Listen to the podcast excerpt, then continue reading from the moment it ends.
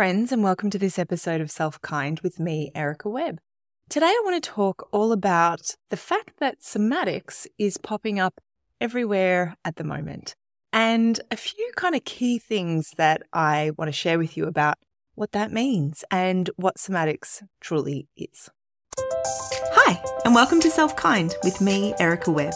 This is a podcast about what it means to be, live, and move through a lens of self kindness. We'll look at the ways self kindness can underpin our practices in movement, mindfulness, and mindset to support us to be and do the things we so desire in the world.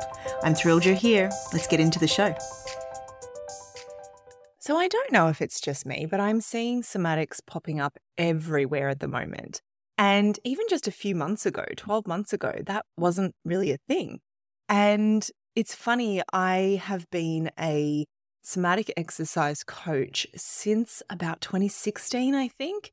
And I did my training over a number of years. And so I've been kind of in this somatics world for quite a long time.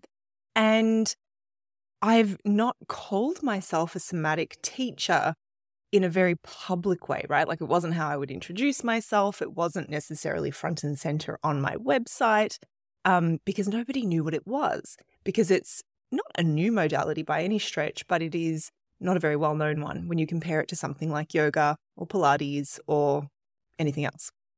But what I've noticed in the last little while is that somatic practices are popping up everywhere. And that word is suddenly a little bit like hot, right? Like people are using it all over the place.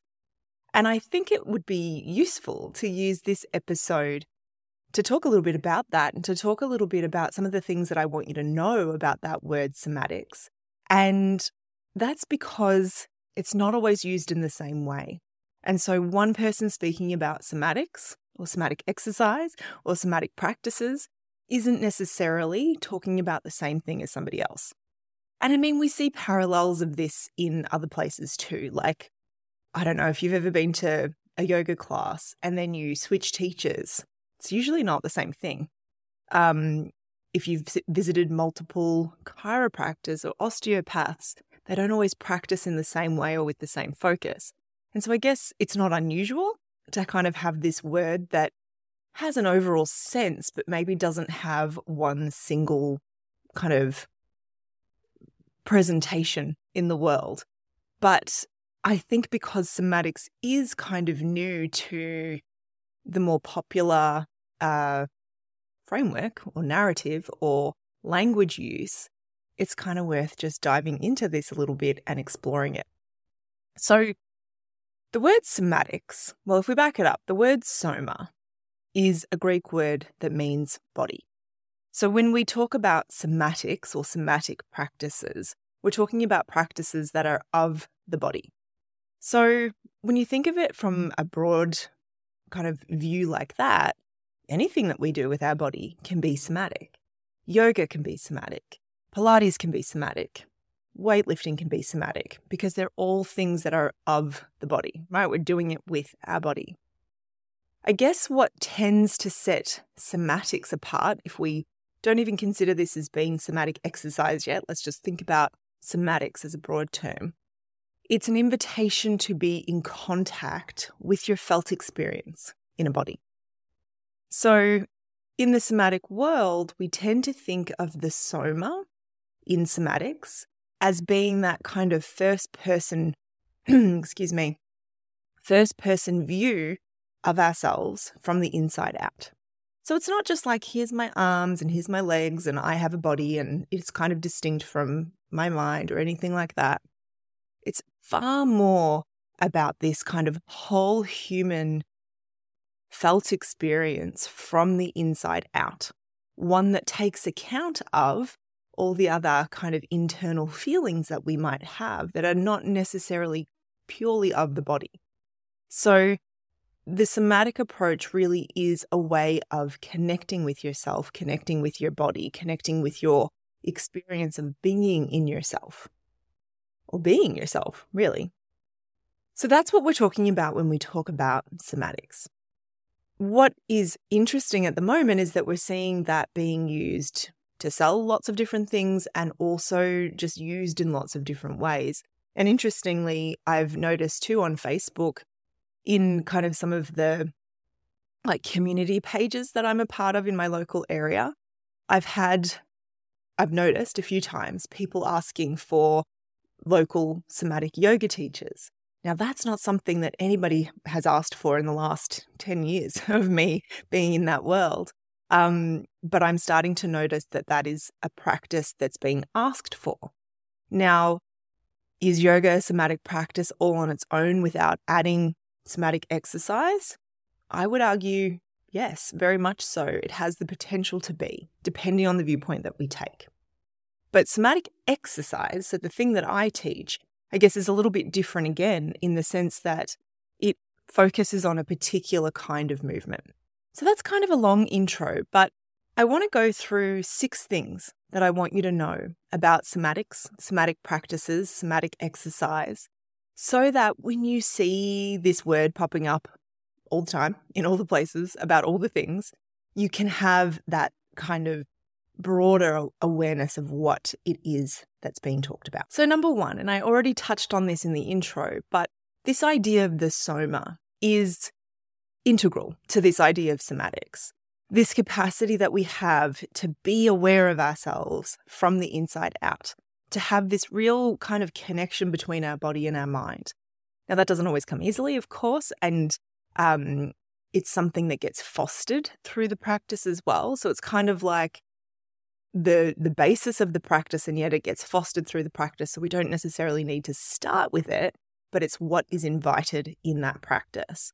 And so when we think of somatic practices or when you hear that being offered think of it that way right? It's this mind body experience this invitation to experience yourself from that place of the soma.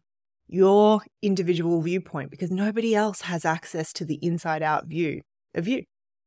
Number two is that practices that claim to be somatic are ultimately about enhancing and helping you become more skilled at recognizing your state, right? So it's interesting to consider that sometimes we don't know how we feel, or we have a kind of mind only appreciation of how we feel. So we can say, well, I'm sad, or I'm angry, or I'm this, or I'm that. We don't always link the thought based understanding with what's happening in our body. And so somatic practices help us to kind of link those things up and start to see our responses, our state as being a combination or a culmination, even of the mind body relationship. And what that can do is to allow us a little bit more of an entryway into being able to change our state, being able to see our state, and then understanding more clearly how to support ourselves. Thing that I think is interesting about this point is that, you know, the work that I do, I'm, I'm both a somatic exercise coach and a counselor. And I take a very somatic lens to counseling that sometimes incorporates movement, but not always. But we can still be taking a somatic lens even if we're not moving, right? And so part of that kind of somatic approach to counseling is helping or supporting my clients to make those links between how we think and how we feel how what shows up in our body can be a really helpful thing to understand and kind of help us work through some of our thoughts. And sometimes working through the body and noticing how that feels and being able to change how we feel can also then impact how we think. And so when we again consider this idea of somatics and, and being in our soma, somatic exercise is very movement based, but somatic practices won't always be, even if they are of the body, because some of it will be an awareness of that connection. And number three really builds on that because I think the other thing that we're seeing a lot more of at the moment is nervous system regulation practices and talk of nervous system regulation. And somatics is that, right? So somatics is that. There can be some subtle differences, yes, but this ability to be in contact with your soma, to notice the connections between body and mind, to be able to sense shifts in state. That is so much of what it means to become more um, understanding of and skilled at regulating our nervous systems. Because in order to regulate something, we have to understand it. We have to be able to kind of hear it or sense it or feel it, know what's going on. And so, nervous system regulation practices are somatic practices for the most part. There might be some exception to that rule that I'm not thinking of right now, but for the most part, nervous system regulation is a somatic practice. And to link that up a little bit more with what I was just sort of talking about in the previous point around how sometimes there will be movement involved in somatic practices, but not always. From a kind of counseling point of view, part of it might also be noticing the way that our mind creates stories based on the way that we feel in our body. And so these this sort of nervous system regulation can sometimes be based in that as well and noticing, oh, when my body feels dysregulated, when my heart rate starts to increase or my stomach starts to churn or my muscles are really tight, there's a story that's also generated in my head about, mm, right? They're doing something wrong. I'm doing something wrong. I must be bad. This must be bad we start to generate stories. And so somatic practices can also be noticing our body and how it's kind of affecting how we think. Now, I'm going to give you three more. So, four, five, and six are all, I'm going to make them more related to actual somatic exercise. Now, somatic exercise is a modality. So, much like yoga is kind of a broad term, and then we might go and do a particular style of yoga in a class. Somatics is a broad term, and somatic exercise is one sort of arm of, of that, right? It's one way to practice this awareness of our soma. So, somatic exercise, and the way that I've been trained in that, I am not a Hanna somatic practitioner, but that is the style of somatics that I've kind of been um, trained in which you're like, how have you been trained in it? But you're not one. So you have to have been trained directly by somebody who was trained at a particular institution to be a Hanna somatics practitioner. I have not done that.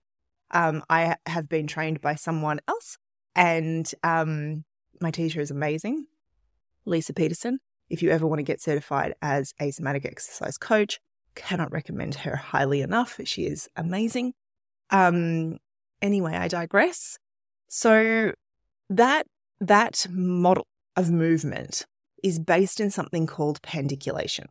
Now, I'm going to link up a different episode from this podcast, episode number 173, where I talk a little bit more about like the mechanics of that. What does that actually look like, feel like, mean? But essentially, pandiculation is a a movement of the body or a movement of a particular muscle area where we take the muscles more into contraction. So if you're watching the video, I'm shrugging my shoulders up towards my ears. If you're not watching the video, I've just described what I'm doing. So taking muscles more into a state of contraction and then slowly and consciously releasing that contraction. That's kind of a very basic description of what pandiculation is. And somatic exercise is based in that form of movement. So it's a slow practice, it's a mindful practice, and it's a practice that's intended to very clearly influence the brain body connection. So then we want to loop this back to the first point that I made, or a point that I made a little while ago, that when we think of the word somatics, it just means of the body. And so if you find yourself being advertised or offered something that is somatics, it doesn't necessarily mean it's somatic exercise. Okay. Um, I think that that's just important to realize because I remember one time I went to see a body um, person, a body person, I think it was a chiropractor, and I mentioned that I was a somatics teacher. And he was like, Oh, one of my colleagues did somatics and ended up off work for a month working through things. And I was like, like, what what happened? that just sounds really unusual. And as we continued to talk, it turned out that what this colleague of his had done was actually somatic experiencing, which is a form of therapy, a form of um, kind of more mind body therapy. And I guess somatic exercise could be considered a therapy of sorts as well. So that doesn't necessarily give you a really clear idea of how they're different, but they're just different, right? So somatic experiencing is a different mo- mode. It's a uh, different, that's not what I wanted to say, a different, I can't think of a word. It's different. And so when we are being offered up things that are somatic in nature, I just want to point that out. Somatic exercise is based in pandiculation. Somatic practices are of the body. And so, potentially two different things, which can cause, well, more than two, but can potentially cause some confusion if that isn't known, right? Number five. I have to try to figure out how to count. Number five I want to make it really clear that whilst amazing and bloody awesome, somatics, like anything else, is not magic and it is not necessarily a quick fix. We can get really quick, rapid impact from somatic exercise and somatic practices. But at the same time, there is not that one thing that we're going to do that once we do it, we're like, whoa, I'm fixed. I never have to do anything again. I never have to worry about anything again because I found the magic pill. It's not that. And uh, nothing is, right? I just, I just think we spend so much time thinking, well, is this the thing? And whilst it's so useful to try new things, and to be open to trying new things and to be exploratory in the way that we look for tools to support our well-being. I think, and I'm, and I'm, just, this is just a thought, but I feel like the surge in, you know, talk of somatics has a magical quality to it in some arenas.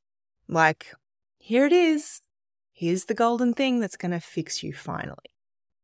And I really encourage you to be discerning with messaging like that because nothing's magic. I don't have a magic wand to kind of take away everything that ails you.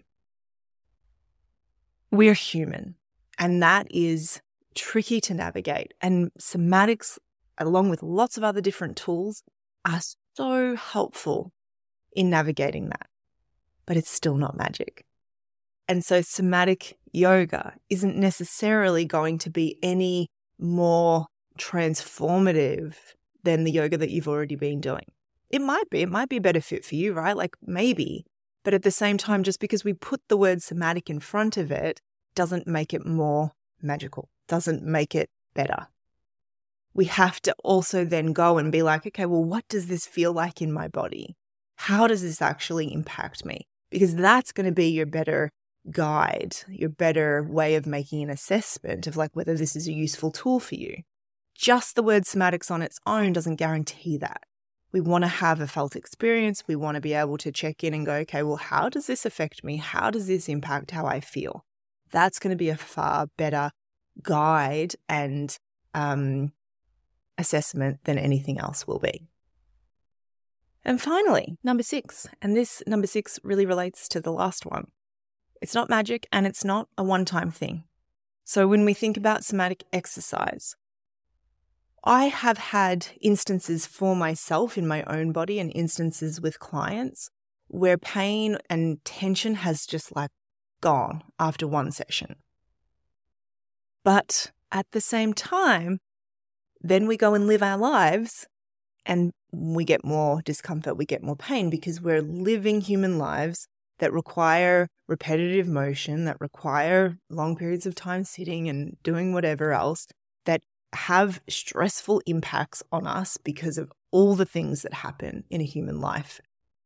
And so it's not something that we just can do for six sessions or one session and then be like, great, now again, I don't have to think about this. I'm sorted.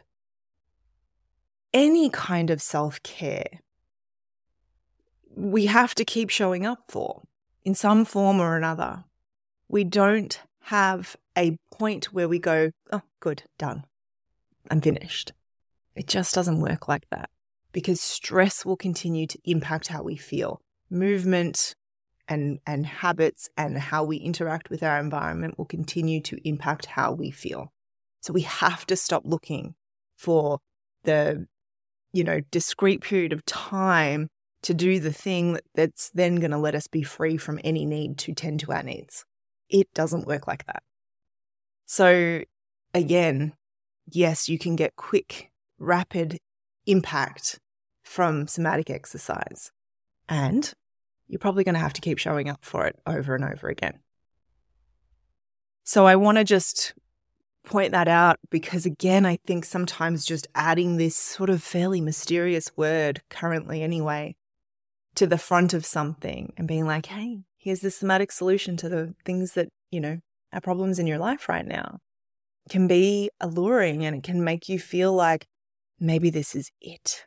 Maybe this is it. And when I do that class or when I do that one movement, poof, everything's going to be gone. Nope. Sorry to burst that bubble. But we have to keep showing up. We have to keep showing up for ourselves, whether that's through somatic exercise, somatic practices, or something completely different. Everything is going to require our ongoing commitment. That doesn't have to be a awful, hard, challenging, bad thing. And the truth is, there will be periods of your life where probably you don't show up for those things. And then you come back to them and we go through these cycles. But if we just have that expectation from the get go that, like, I'm caring for myself all the way through, all the way through to the end of this life, then that is going to be a more realistic place from which we can then explore the tools that we have access to. So I hope that's helpful. I am mindful of the fact that those six tips straddled multiple ideas around somatics. So, somatic practices and somatic exercise. So, let me just recap the difference. Somatic practices of the body, something that is inviting a connection between your mind and your body, your brain and your body, and reminding you and um, fostering that connection, reminding you that they are connected and fostering that connection, deepening it. Somatic exercise, that plus movement that is based in pandiculation. And so recognizing that distinction, I've had heaps of ads popping up on my like Instagram story feed around somatics. And I probably look at them with a more curiously critical eye, but more through that lens of like, is this clear for people? Is this being used in the true sense of somatics, or is it being used as a buzzword to garner more attention and to kind of make that suggestion that this has a property to it or a quality to it that is somehow more magical. And I just, I don't know, maybe that's skeptical of me, perhaps. I'm not sure. But I want to just invite you to recognize that difference. It's not, you know, there's also this, this, um, you know, it's not like a I, I also don't want to be like morally superior here and be like, well, the only kind of somatics that matters is blah. Absolutely not. There are so many, as I've sort of said, so many different ways that we can engage in somatic practices. Somatic exercise is one of them, and it's one that I love, but it is certainly not the only valid form of a somatic practice. But at the same time, just be discerning with how you receive that word, especially if it seems to be a bit of a sales pitch. That's my two my two thoughts. Many more than two thoughts, but my two my two cents worth at least. All right, let me know if you have questions. I absolutely love to hear from you. You can ask me questions about this episode. You can ask me to focus on something specific for future episodes. I would love to hear from you. You can come over and find me in the DMs on Instagram at Erica Webb underscore self kind. Um, come visit me on my website. There's a little chat function there that will send me a message as well. And until next time, keep being kind to yourselves. I'll talk to you soon. Thank you so much for tuning into this episode of Self Kind. If you loved it, why not share it? And while you're there, take the time to subscribe, rate, and review the show. I'd love you to come hang out with me more too. You'll find me over on Instagram at ericawebb underscore selfkind. And you can sign up for my e-newsletter by heading to my website, ericawebb.com.au. While you're there, you can also read up more about the Self Kind Hub and other ways of working with me. Until next time, keep being kind to yourself. Bye!